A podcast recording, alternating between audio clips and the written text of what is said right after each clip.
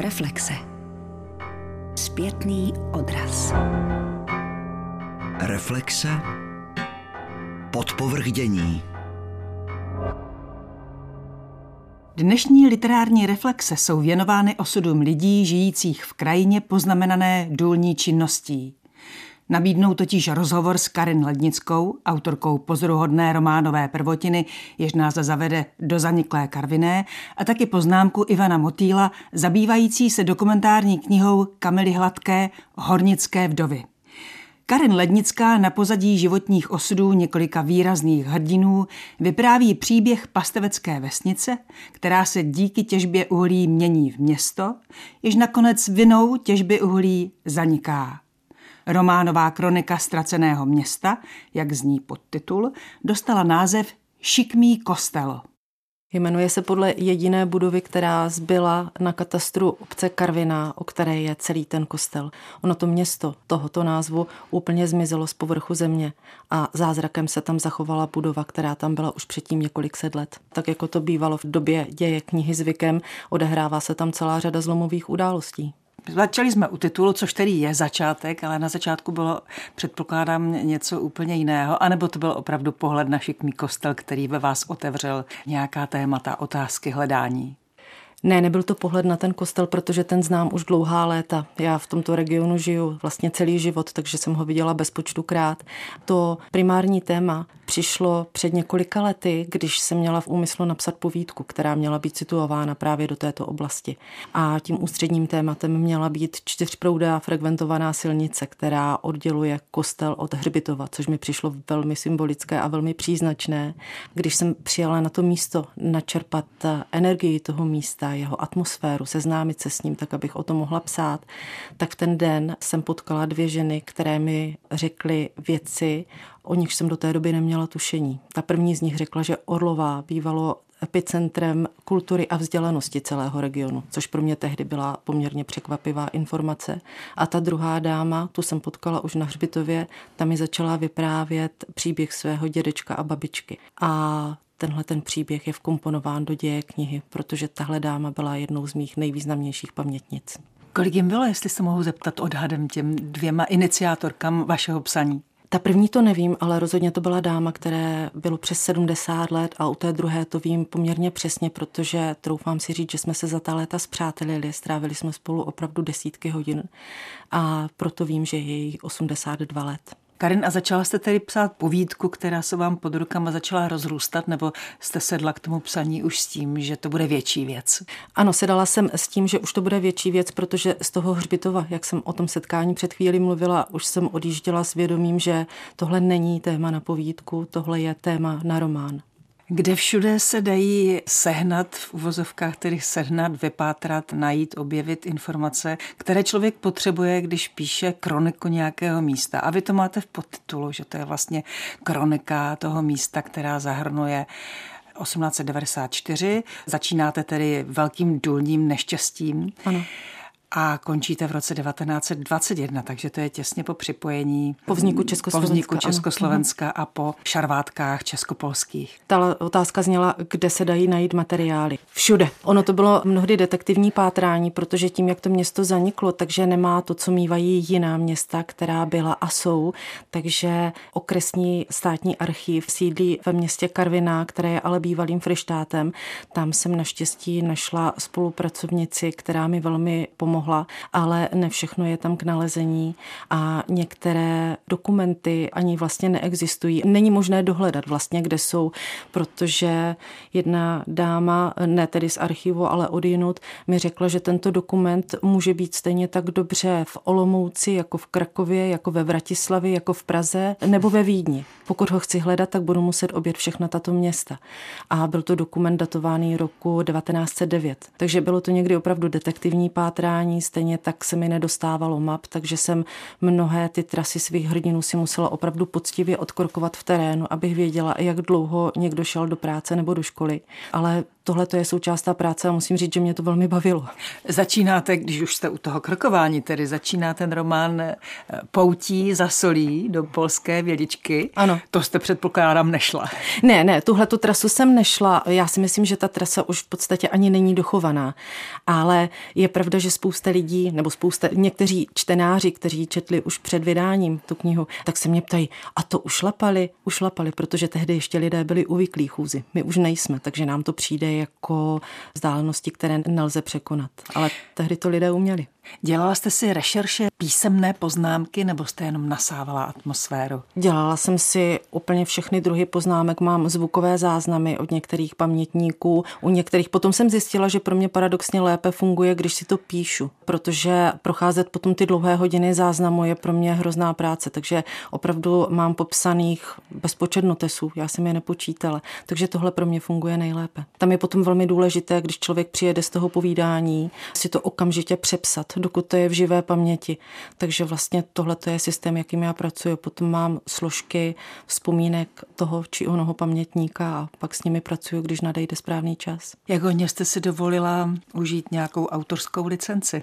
Významně, protože některé postavy, já nebudu prozrazovat které, ale některé postavy jsou vyfabulované od A do Z a to proto, abych mohla poskytnout jaksi ucelený obraz toho regionu, doby, místa, protože on nebyl jenom hornický. Jakkoliv to hornictví ho utvářelo, změnilo a nakonec i zničilo, tak tam se dařilo i mnoha jiným oborům, jako třeba pivovarnictví nebo lázeňství. O tom se taky málo ví.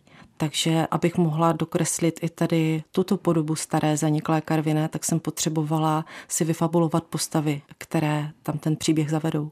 Na druhé straně se tam zase objevují postavy, které jsou historicky doložené. Jsem přesvědčena o tom, že jsem je všechny neidentifikovala, ale namátkou myhne se tam postava učitele Jaromíra Bukovanského. Ano. Pan Bukovanský jednak si zaslouží být v literatuře, která se věnuje tomuto období, ale on teda nebyl karviňák, on byl tady od z Ostravy, kde si teď povídáme a byla to velmi významná postava, která opravdu se zasloužila o rozkvět toho regionu v mnoha oblastech a ta scéna, o které asi teď mluvíte, já ji nebudu vyzrazovat, ať čtenáře neochudím, ale on opravdu udělal to, co se v té scéně popisuje, takže tohle to opravdu vychází z reality. Kolik dalších takových postav historicky doložených tam je? To nevím, já jsem je nepočítala, ale na mátku si můžeme říct třeba jméno hraběte Lariše, který byl velmi významnou figurou celé té doby, nebo celý rod Larišů, jich bylo několik. Je tam Fridolín Šlachta, slovutný karvinský kronikář, který mi velmi pomohl, protože jeho rukopisné zápisky, čítající mnoho set stran, jsem prostudovala velmi pečlivě a ten mi hodně pomohl při psaní této knihy.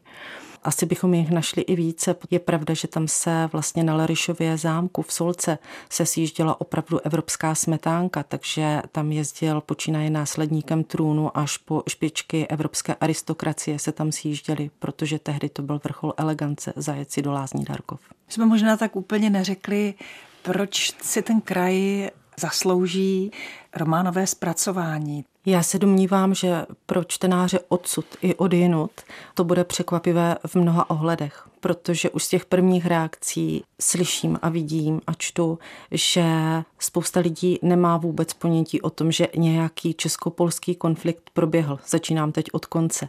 Lidé v Čechách vůbec netuší, že tady vznik Československa provázela dvouletá krvavá občanská válka. A mnohdy ani lidé v tomto regionu o tom nemají ponětí. V historické paměti se uchovává 38. rok, který byl jenom druhým dějstvím tady téhleté tragédie. Ale je i spousta dalších věcí. Já jsem před chvilkou mluvila třeba o tom lázeňství, o tom, že do Karviné za Larišem přijížděla opravdu evropská smetánka. O tom se taky málo ví. O tom, že karvinský pivovar byl jedním z nejvyhlášenějším v Rakousku-Uhersku. A takových věcí je celá řada. Takže já si myslím, že těch překvapivých elementů ten děj skrývá po vícero. Vy jste si vytvořila tedy víceméně fiktivní rodinu, více nebo méně? Jestliže mluvíte o Matuškových teď, o rodině, která vlastně uvozuje celý ano. děj, tak zrovna, ale já, já právě nevím, do jaké míry teď o tom můžu vyprávět, ať potom čtenáře neuchudím o ten zážitek, takže postavme to takhle. Některé postavy z úvodu románu mají reálný předobraz A některé události opravdu se udály tak, jak je popisuju ale bylo by asi chybou prozrazovat, které to jsou a které postavy zažili to, co se opravdu událo. Jsou tam primárně silné ženské postavy, což je asi pochopitelné, protože je vedla ženská ruka autorky. Stotožnila jste se s nějakou z těch svých postav natolik, že jste si přála, aby jednala tak, jak byste třeba jednala vy. Je tam Františka, je tam v prvé řadě Barbora, Barka, Julka, Yeah. Já jsem se na každé z těch postav vlastně snažila ukázat, jak různorodé ty ženy byly, protože Barbora je pro mě jakousi ukázkou toho starého světa, který právě v době děje toho románu zanikal. To znamená žena, která byla srozuměna se svým údělem, že se pohybuje v kuchyni a na zahradě a je tak dopečuje, zatímco její muž vydělává. Potom na těch dalších postavách ukazuju, jak ta doba, která se vyvíjela tak překutně, že si to možná ani neumíme představit jak se k tomu různě mohl člověk postavit. Takže pokud bych se měla vrátit k tomu, s kým jsem se stotožňovala nejvíc, tak já, protože žiju v téhleté době, tak jsem asi měla nejblíž k uvažování Julky, která celý život říkala, že se člověk musí v první řadě postarat sám o sebe a nespoléhat u toho ani na Boha, ani na jiné. Julka je právě ženská postava, která je velmi moderní, Až mě to překvapilo, co všechno ona vlastně svobodně dělala. Je to vůbec možné, nebo se vymyká z ženského řádu té doby? Já jsem naprosto přesvědčena, že žen, které chtěli dělat ty věci tak, jako je dělala Julka, byl bezpočet, ale jen některé to dokázali, protože měli dostatečně silnou vůli, anebo i štěstí. Když si vezmeme třeba kroniky Ostravy z té doby, kam ona se přesunula dočasně, protože jí Karviná byla na nějaký čas velmi malá, tak tady nacházíme spoustu osudů žen, které se chtěly právě osvobodit z toho odvěkého údělu, jít si svou vlastní cestou. Ale ne každá měla tu silnou vůli a tolik štěstí jako Julka, aby se dostali tam, kam se dostala ona. Některé skončily v nevěstincích, protože to asi budíš taky řečeno, Ostrava té doby byla v podstatě nevěstincem celé Evropy a byla tím proslulá. Kromě Karvinska, Orlové, Karviné se odehrává váš příběh taky v Ostravě. Jste vykreslil tedy Ostravu 90. let 19. století. Odkud jste pro tu Ostravu brala informace? V Ostravě je to lehčí, budíš řečeno Myslím také. Si. Podstatně lehčí, protože tady ty archivy a vůbec ty prameny jsou zachovalejší a existuje mnohem více literatury, ze které se mohla čerpat. Takže tady to byla oproti Karviné mnohem snazší práce a byla to hezká práce, protože... Ale jsou tam, pardon, že vás přerušují, jsou tam takové detaily, jako když vaši hrdinové přijedou povozem do města a teď se tam třeba objeví, jestli tam byla dlažba nebo ne. Máte to ověřeno, anebo to je pro vás eh, věc, kterou spisovatel může vyfabulovat? Může samozřejmě. Pokud jsem to dohledala v pramenech správně, tak eh, na Ring placu eh, v roce, kdy tam přijeli naši tři přátelé poprvé, nebyla dlažba. Takže se držíte historických faktů. V tomto, v tomto se snažím být opravdu akurátní, protože pak, eh, když nebudu mít dobře detaily, já samozřejmě neříkám, že všechno se mi podařilo vychytat a některé prameny hovoří o dvou různých věcech a každý tvrdí, že má pravdu, takže já jsem se musela přiklonit k některému z nich, ale tam, kde prameny hovoří stejně, tak jsem pracovala právě s těmi.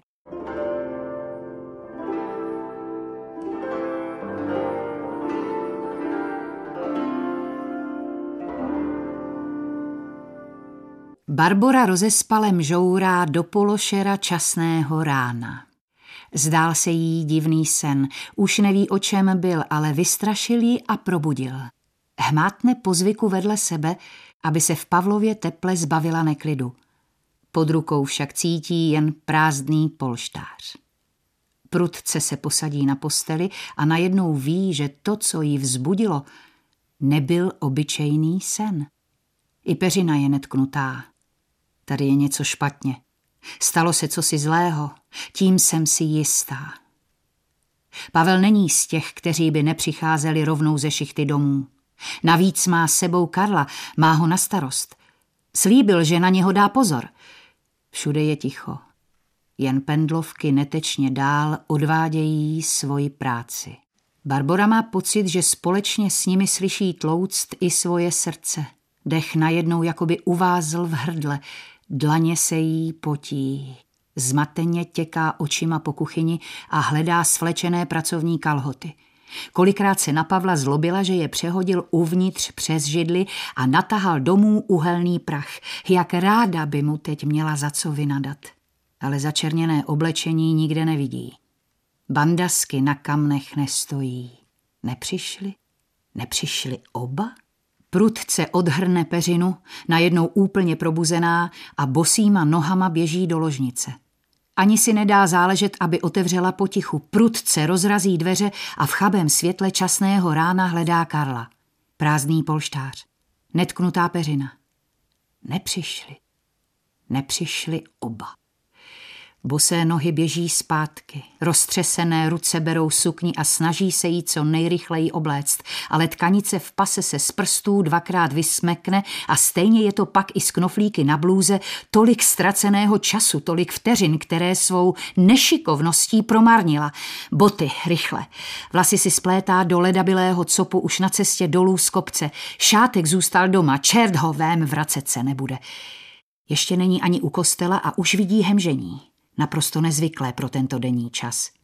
V přibývajícím světle červnového rána se schromáždila snad celá kolonie. Lidé stojí mezi kostelem a školou. Barbora ještě není přímo u nich, ale už k ní doléhá vzrušený hovor. Slovům není zatím rozumět, ale to ani není třeba. Stačí vidět ruce vzepjaté k obloze i hlavy sklopené k zemi. Co se stalo? Vykřikne do zástupu lidí. Ptá se všech a nikoho. Nejbližší postava se k ní otočí. Na šachtě bouchlo. Spoustu chlapů zavalilo. Na které šachtě? Nejdřív na Františce, pak i na Hlubině a na Janu Karlovi. Barboru polije horko. Kdy? V noci. Začalo to v půl desáté. Barbora nepoděkuje ani se nerozloučí. Jen skoro neznatelně kývne hlavou a začne se prodírat zástupem lidí, ruce drží ochranitelsky na vypouklém břiše. Razí si mezi stojícími postavami cestu k frištátské silnici. Vidí po ní spěchat několik dalších žen. Část z nich po chvíli odbočí k Františce. Zbytek dál pokračuje nově vysázenou alejí, spolu s ní na Jana Karla. Asi v půli cesty se míjí s první ženou, která jde opačným směrem.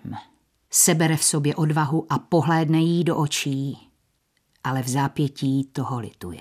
Nohy Barboře zdřevění a na hruď dolehne balvan strachu. Nedokáže jít dál.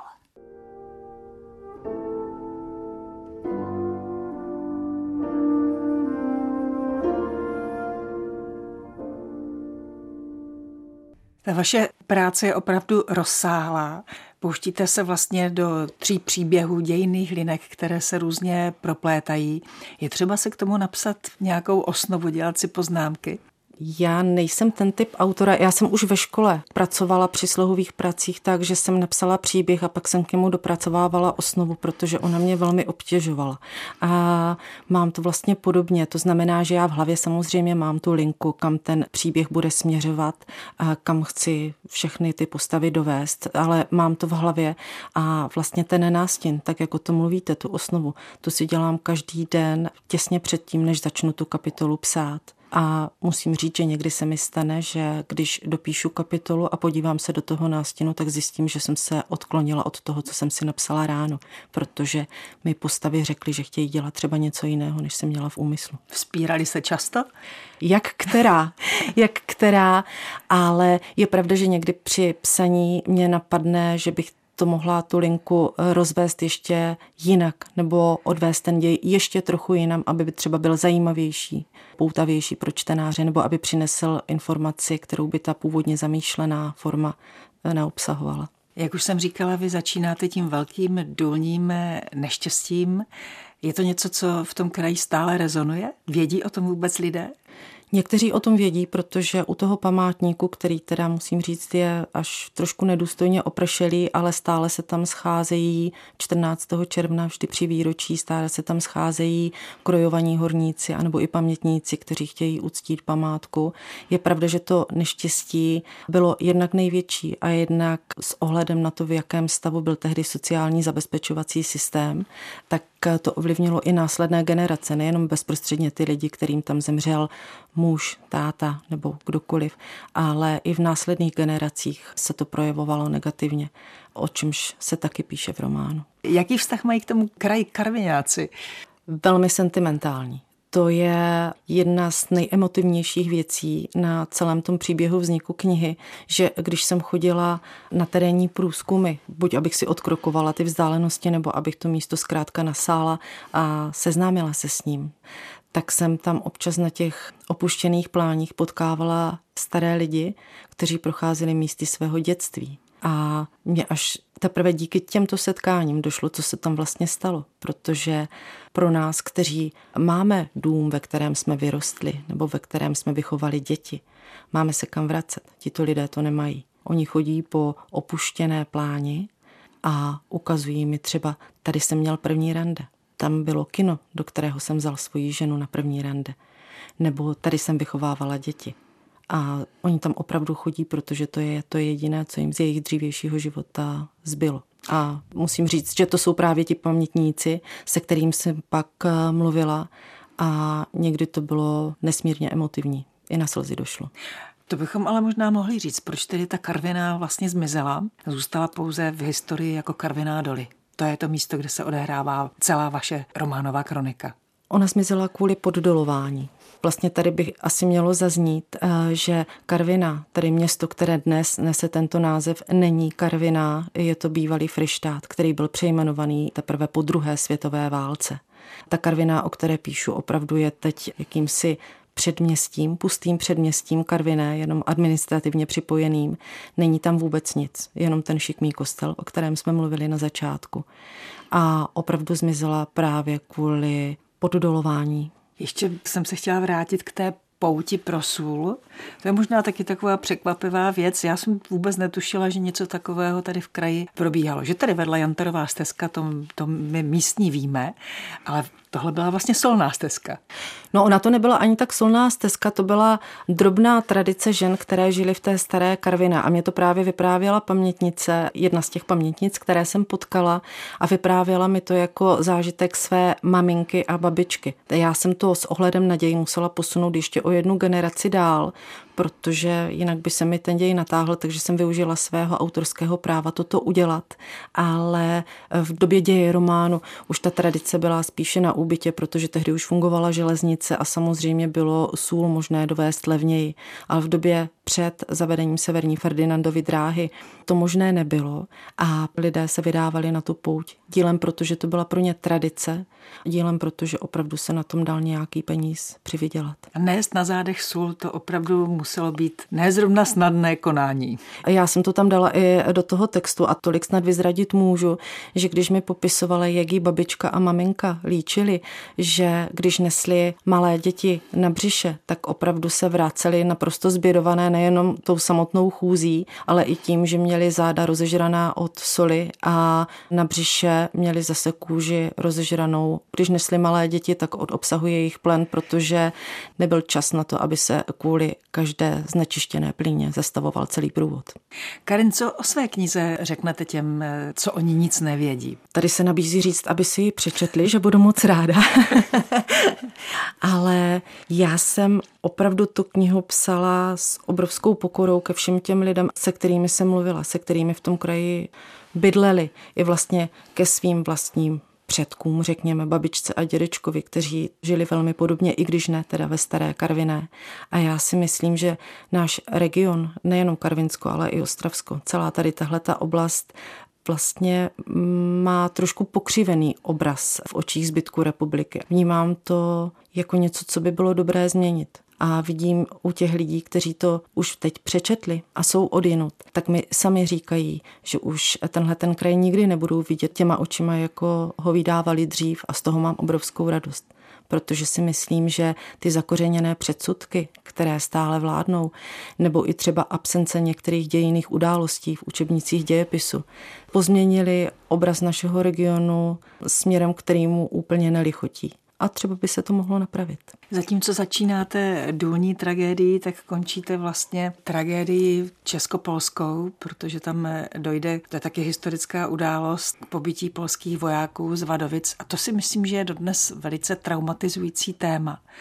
Ptala jste se na to? Ano, mluvila jsem o tom ve Stonavě s několika pamětníky samozřejmě, protože přesně tak, jak říká... Českými nebo polskými? Obojími obojími. No ono, takhle, ve Stonavě je velmi obtížné mluvit s českým pamětníkem, protože to je obec, která v době rozdělení nebo stanovení hranice měla, pokud se dobře pamatuji, 97% polského obyvatelstva. Přesto připadla Československu. A už to samo o sobě mnozí obyvatelé nesli úkorně tím spíš, že tomu předcházel dvouletý krvavý konflikt, jehož jedna část se odehrála právě ve Stonavě a kterou si tam dodnes připomínají, protože to bylo opravdu krvavá lázeň. Já jsem vás ale odvedla od odpovědi na otázku, jak na to reagovali ti pamětníci nebo pamětníci, lidé, kteří to mají jako součást své rodové historie, když jste se na to ptala. Převládá takový ten moment, který bych nazvala, ať už se o tom konečně otevřeně začne mluvit protože ono se o tom opravdu celá léta mluvit nesmělo. To byla třináctá komnata, zkrátka. Myslím si, že Stonavským velmi záleží na tom, aby se ukázala celá tady tahle ta pravda, protože je tam do dneška skupina lidí, kteří uctívají památku těch pobytých vojáků. Na Stonavském hřbitově mají hrob, a každý rok při výročí té tragické události se tam schází komunita lidí, kteří se snaží tuto událost udržet v paměti. Vaše kniha je velice rozsáhlá, má téměř 400 stran. Počítala jste s takovým rozsahem? Je pravda, že když jsme na začátku mluvili o tom, že prvotní úmysl byl povídka, potom román, tak eh, teď musím říct, že vlastně se mi ten úmysl rozrostl na trilogii, protože jsem zjistila, že těch věcí, které nebyly nikdy popsány, které jsou vlastně buď uchovávány v historické paměti lidí, nejsou ani zdokumentovány, že je jich taková přehršel, že když už jsem se do toho pustila, tak jsem si řekla, že to udělám opravdu z gruntu. Takže ne, nepočítala jsem s tím, že se mi povídka rozroste na trilogii. Ne. Nevím, jestli jste do té knížky, protože já jsem četla signální výtisk, nevím, jestli jste tam vložila nějaký slovníček. Ono tam těch slov není mnoho, kterým čtenář nebude rozumět.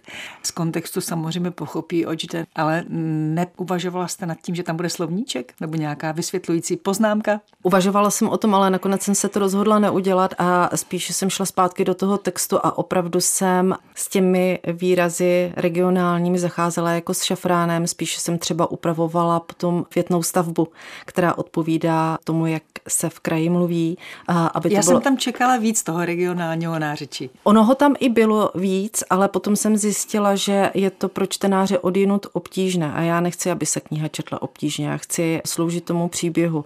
Konzultovala jsem to i s lingvisty, kteří mi vlastně dali potom nakonec za pravdu, protože když si třeba vezmete, já nevím, Černou zemi Vojtěcha Martínka, to je velkolepý příběh ale pro dnešního čtenáře k neučtení právě proto, že je psán takovým jazykem, jakým je psán. Někde jsem četla, nevím, jestli to není v té vaší synopsi, že se záměrně vyhýbáte slovu šlonzák. Ne slovo. Já v popisu toho konfliktu česko-polského jsem ho záměrně omezila jenom na česko-polský konflikt a všechny ty další zúčastněné strany jsem z něho vynechala, protože ono už je to tak zamutané, že kdybych do toho ještě vkomponovala šlonzáky a Němce a další, tak by se z toho stal pro čtenáře naprosto neobeznámeného s tímto konfliktem, by se z toho stala nepřehledná změť a to nebyl můj záměr. Takže já, ano, je to v doslovu, to, co právě zmiňujete, že jsem popis toho konfliktu omezila záměrně na Čechy a Poláky kteří byli hlavními aktéry. A Šlonzák je tedy kdo? Šlonzák je obyvatel tohoto regionu bez vyhraněné příslušnosti národnostní, kteří hovoří místním dialektem po našemu. Šlonsky. Tak, my jsme o tom tedy s lingvisty, se kterými jsem to konzultovala, mluvili a vlastně jsme ty jednotlivé regionální výrazy, tak jak jsou v textu použity, tak jsme si je odsouhlašovali navzájem. Tady je poměrně dost zajímavé, že i s pětikilometrovým odstupem se jedné věci říká různě. Opravdu, jak ti lidé byli natolik vázáni na to jedno jediné místo a opravdu pětikilometrová vzdálenost bylo něco, co překonali třeba dvakrát za život. Tak eh, ty rozdíly v názvosloví jsou opravdu gigantické. Když jsme dělali vlastně třeba karvinsko-ostravský slovníček, tak to někdy byla úplně jiná slova. Dobře, Karin, kdo byl vaším prvním čtenářem, rádcem? Já vlastně nevím, protože jich bylo několik, ale tomu předcházelo moje dlouhé, dlouhé odhodlávání to vůbec někomu dát přečíst, protože je to moje prvotina, jak víme. A já jsem nevěděla, jestli to vůbec bude k učtení, jestli to bude dobré, jestli mi někdo neřekne, no hezký pokus, ale moc se to nedá číst. Měla jsem tak velký strach, že uslyším tady toto, že jsem se odhodlávala velmi dlouho to vůbec někomu dát přečíst. A vlastně jsem ten rukopis už měla téměř hotový hotový, když jsem tu odvahu našla. Takže několik let jsem tu odvahu sbírala. Ale když už jsem se odhodlala, tak to byli tři různí lidé, kterým jsem to dala a poprosila jsem je, aby mi řekli, jak se jim to čte. Když jste dostala nějaké kritické připomínky, tak byly pro vás relevantní. Já víme, že to je pro autora bolestné, když má něco změnit na něčem, co už považuje za hotový tvar.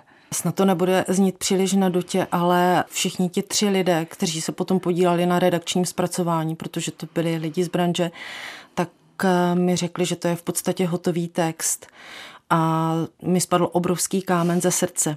Ty výhrady, které byly směřovaly k tomu, že já jsem občas chtěla tak přiblížit ten kraj lidem odjenut, že jsem občas měla tendence být až příliš patetická, takže to bylo jediné, co mi doporučila Mirka Slámová, redaktorka, osekat a dát trošičku pryč, ale k mé obrovské radosti a vlastně i překvapení žádné velké zásahy se nekonaly. Zmínila jste se o trilogii, tak co bude dál? Dál bude druhý díl, který bezprostředně navazuje na to, čím končí díl první. To znamená těmi dozvuky toho česko-polského konfliktu, které taky nebyly vůbec hezké. Projdeme vlastně celým obdobím té druhé vlny českopolského konfliktu až do roku 1945, kdy na základě Benešových dekretů bude Larišům zabaven veškerý majetek. A třetí část už máte taky rozmyšlenou? Mám, ano, tam budeme navazovat 48. rokem, kdy je na snadě, o čem bude 48. rok. Projdeme politickými procesy v 50. letech, které byly v tomto kraji také velmi specifické a dojdeme až do 60. let, kdy Karvina opravdu zanikne.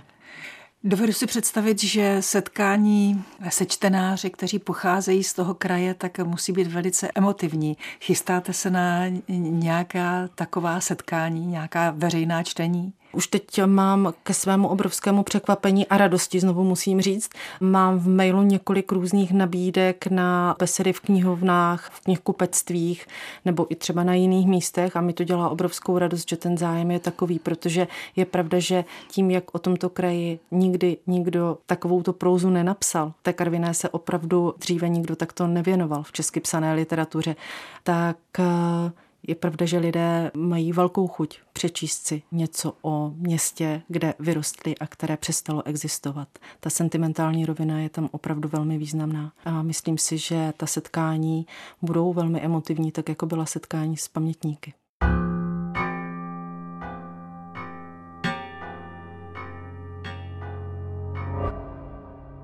Na podzim loňského roku vyšla v nakladatelství Dcera sestry kniha Kamily Hladké Hornické vdovy. Publikace přináší překvapivý pohled na ostravsko-karvinský revír v posledním půlstoletí. Hlavní roli totiž dostali právě havířské vdovy. Je to kniha plná velmi emotivních příběhů. Dokumentaristka a editorka Kamila Hladká žije nedaleko Brna, tedy poměrně daleko od ostravsko-karvinského revíru. K tématu ji přivedla náhoda, rozhlasová reportáž s hornickou tematikou, kterou slyšela v autě cestou na Slovensko. A uprostřed dramatických příběhů hornických vdov zůstala Kamila hladká celé dva roky. Tak já jsem si to dávkovala postupně během, během dvou let, a takže jsem nějak měla pocit, že ten kraj a tu problematiku mám víc žitou, než kdybych jenom přijela a za dvě hodiny odjela. Tak jak už jsem několikrát říkala, tak vlastně to téma smrti a těch důlních tragédií v těch našich hovorech bylo poměrně sekundární. Já jsem měla opravdu jinou ambici, než přinést příběhy smutných žen. Já jsem chtěla nějakým způsobem tady tím prostřednictvím mapovat vývoj hornictví a jeho proměny. Takže my jsme se k té smrti jako často dostávali jen tak, jen tak mimochodem, tím nechci to zlehčovat. Primárně se nejednalo o žádnou jako psychologickou sondu. O reflexi knihy Kamily Hladké jsem požádala ostravského publicistu, historika a básníka Ivana Motýla. Na Ostravsku žijí desítky vdov po havířích, Jejíž muže zabila šachta. Zatím jim ale nikdo nevěnoval pozornost. Změnila to až dokumentaristka Kamila Hladká, když pozbírala a knižně zpracovala osm osudů hornických žen, které přišly o partnery. Té nejstarší bude letos 1,80 a její manžel zahynul v roce 1961 na dole Dukla. Nejmladší bude 39. Její muž nepřežil hornické neštěstí na dole ČSM v roce 2013. Skoro se mi nechce věřit, že se nápad na podobnou knihu zrodil až v době, kdy hornictví v Ostravsko-Karvinském revíru píše svoji poslední kapitolu. A jen kroutím hlavou, že stejný projekt, s jakým nyní přišla Kamila Hladká, už nebyl dávno zrealizován. Nabízí se mi jedno vysvětlení, že Havířina byla vždycky světem chlapů. A když se na dole stalo neštěstí, novináři se na jeho důsledky ptali zase jen chlapů, důlních záchranářů či parťáků, kteří přežili. Na vdovy se pravidelně zapomínalo. Hornickým vdovám tak celou věčnost naslouchali jen jejich příbuzní a známí a případně další hornické vdovy, třeba ze spolku Svatá Barbora, který pomáhá pozůstalým po obětech důlních neštěstí. Před dvěma lety však absolventka české literatury na Univerzitě Palackého v Olomouci, Kamila Hladká, začala se sběrem autentických výpovědí žen, kterým uhelné podzemí vzalo manžela, tedy živitele rodiny a otce společných dětí. Osm příběhů hornických vdov a zároveň i havířských mamin autorka zpracovala se zkušeností profesionální dokumentaristky.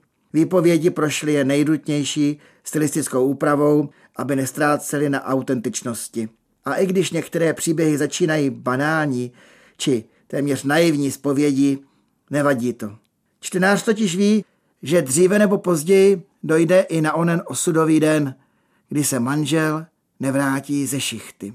Letos 45-letá Marcela přišla o svého Marka v roce 2015 při výbuchu metanu na dole ČSM na Karvinsku. Jednoho dne Marek prostě nepřišel z noční směny. 15 let se ale nestalo, že by nepřišel domů v době, kdy měl. Zkoušela mu volat. Marně. Ten den metan zabil tři havíře a Marcela zůstala sama se dvěma dospívajícími kluky. Co k tomu dodat? Nic. Můžeme jen ukápnout slzu. Takzvaná bílá místa v dějinách se už dnes daří objevit jen málo kterému dokumentaristovi. Kamile Hladké přitom stačilo sebrat téma, tak říkajíc ležící na ulici. Na Ostravsku se uhlí intenzivně těží zhruba dvě století a celou tu dobu se v dolech umíralo, zatímco nahoře u brány plakaly ženy. Tisíce žen, vždyť některé hornické tragédie měly i přes 200 obětí. Na příbězích havířských vdov je hodnotné, že rozhovory nejsou ukončeny ve chvíli, kdy ženy vylíčí tragédii a následný manželův pohřeb, ale že poznáme i jejich další osud a že dokonce vyprávějí i o svých nových stazích s muži. Pravda, z těch rozhovorů je občas cítit, jak jsou respondentky někdy rozpačité, že svému hrdinovi nezůstali věrné i po smrti. Publikaci Hornické vdovy doplňuje zasvěceným úvodem historik Ostravsko-Karvinského revíru Martin Jemelka. Člověk na pravém místě. Vždyť i jeho maminka byla dcerou Hornické vdovy. Cituji. Mé mámě bylo deset let a její mladší sestře dokonce jen pět let, když se v ostravském kamenouhelném dole Jindřich utrhl špatně bedněný strop, vytěžené uhelné sloje. Pod masivem zbylého uhlí a kamení čekala smrt na mého 30-letého dědečka Adolfa. Hornické vdovy zkrátka k Ostravsku patřily a patří a ještě budou patřit, dokud nebude vytěžen poslední vozík černého uhlí. Autor tohoto textu nedávno v jednom ostravském second-handu dokonce potkal další hornickou vdovu, prodavačku Danuši. Výbuch na dole Staříčí vzal manžela, ale když později na stejném dole začal pracovat i jejich společný syn, rovněž ho zasypalo uhlí a stal se doživotním invalidou na vozíku. Nebylo by tedy lepší, kdyby se šachty v Ostravsko-Karvinském revíru uzavřely hned zítra, aby už ženy nepřicházely zbytečně o své muže? Jen pro připomenutí, v prosinci roku 2018 zahynulo na dole ČSM ve Stonavě na Karvinsku 13 horníků.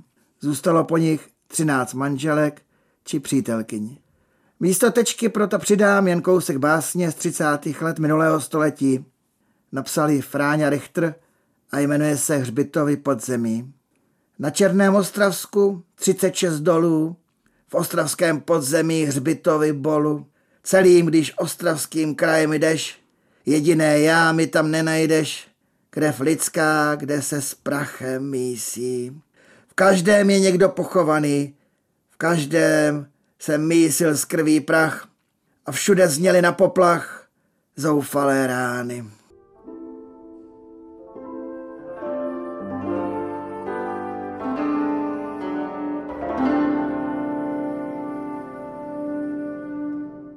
Olga 80 let, důl Dukla, červenec 1961.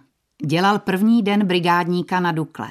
Vešel do kantýny, kde jsem pracovala a když jsem ho uviděla, jako by do mě vletěla jiskra. A povídám kamarádce. Takový šikovný kluk. Vzpamatuj se, máš před svatbou. Svatba, nesvatba, hned ten večer šel a vyprovázel mě domů. Od prvního dne jsme byli spolu. To bylo ostudy. Mamka s bráchou mě chtěli vyhodit z baráku. Jak se to dozvěděl taťka, udělal tenkrát strašný kravál. Ten řval.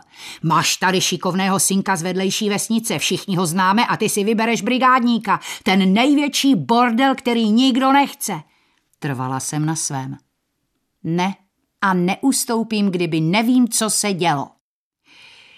Stalo se to na podzim roku 1959. V dubnu 1960 byla svatba, za rok se nám narodil syn a když měl deset týdnů, František zemřel na dole Dukla. Po svatbě jsme bydleli v domku u maminky v Suché. V pátek šel manžel na šichtu na odpolední, měl tam přespat na ubytovně, protože v sobotu měl mít raní a odpoledne jsme se měli stěhovat do bytu v Havířově. Na noc jsem ho tedy nečekala. Normálně jsem spala a nic jsem nevěděla. Ráno jsem vždycky automaticky zapínala rádio. Tehdy ne. Tam už bych se něco dozvěděla v noci. Kolem šel brácha, zaklepal na mě a ptal se. Je Frantík doma? Není, je v robotě. Měl odpolední, teď má raní a odpoledne se stěhujeme. On strašně zbledl a já se ptám, ty, co je? Ale na Dukle je menší oheň. Museli to tam zazdívat. A šel. Pak se objevila mamka, hodila na mě nějaké oblečení a říkala, máš tady návštěvu. Přišli dva pánové z Dukly, kteří mě znali z kantýny a byli celý uplakaní. Vytáhli papír, kde bylo napsaných těch 108 mrtvých horníků. Koktali. Dívala jsem se. František tam měl fajfku, tak říkám dobré. Ještě jsem se ptala na známého Edu a odpověděli, že je taky mrtvý. Zase jsem odpověděla, tak dobré. Seděla tam maminka, dvě tety a ještě sousedka. Hleděli na mě. Byla jsem v šoku. Asi tak po hodině povídám, mamko, kdo to tu vůbec byl? A co mi to ukazovali za papíry? Vyletěla jsem na dvůr a viděla prapory na Dukle. Běžela jsem k šachtě. Tam už byl dávno chaos. Lidi, záchranky, policajti, hasiči. Bylo to hrozné. Měla jsem 21, Frantík necelých 22 a syn 10 týdnů. Doktorka do mě spala tabletky na uklidnění, byla jsem jak nafetovaná. Celou dobu jsem seděla na té dukle, dokud ho nevytáhli. Neštěstí se stalo 7. července a 6. srpna měl pohřeb. Týden předtím jsme byli na kolektivním zájezdě na Slovensku a pár dní na to tam všichni ti chlapi zůstali. Jeden z nich se měl tu sobotu v Čechách ženit. Jeho rodina odsud to jela oznámit a tam čekala nachystaná svatba. Ukázka z knihy Kamily Hladké hornické vdovy v podání herečky Aleny Sasínové Polarčik uzavřela dnešní reflexe. Za pozornost děkuje Eva Lenartová.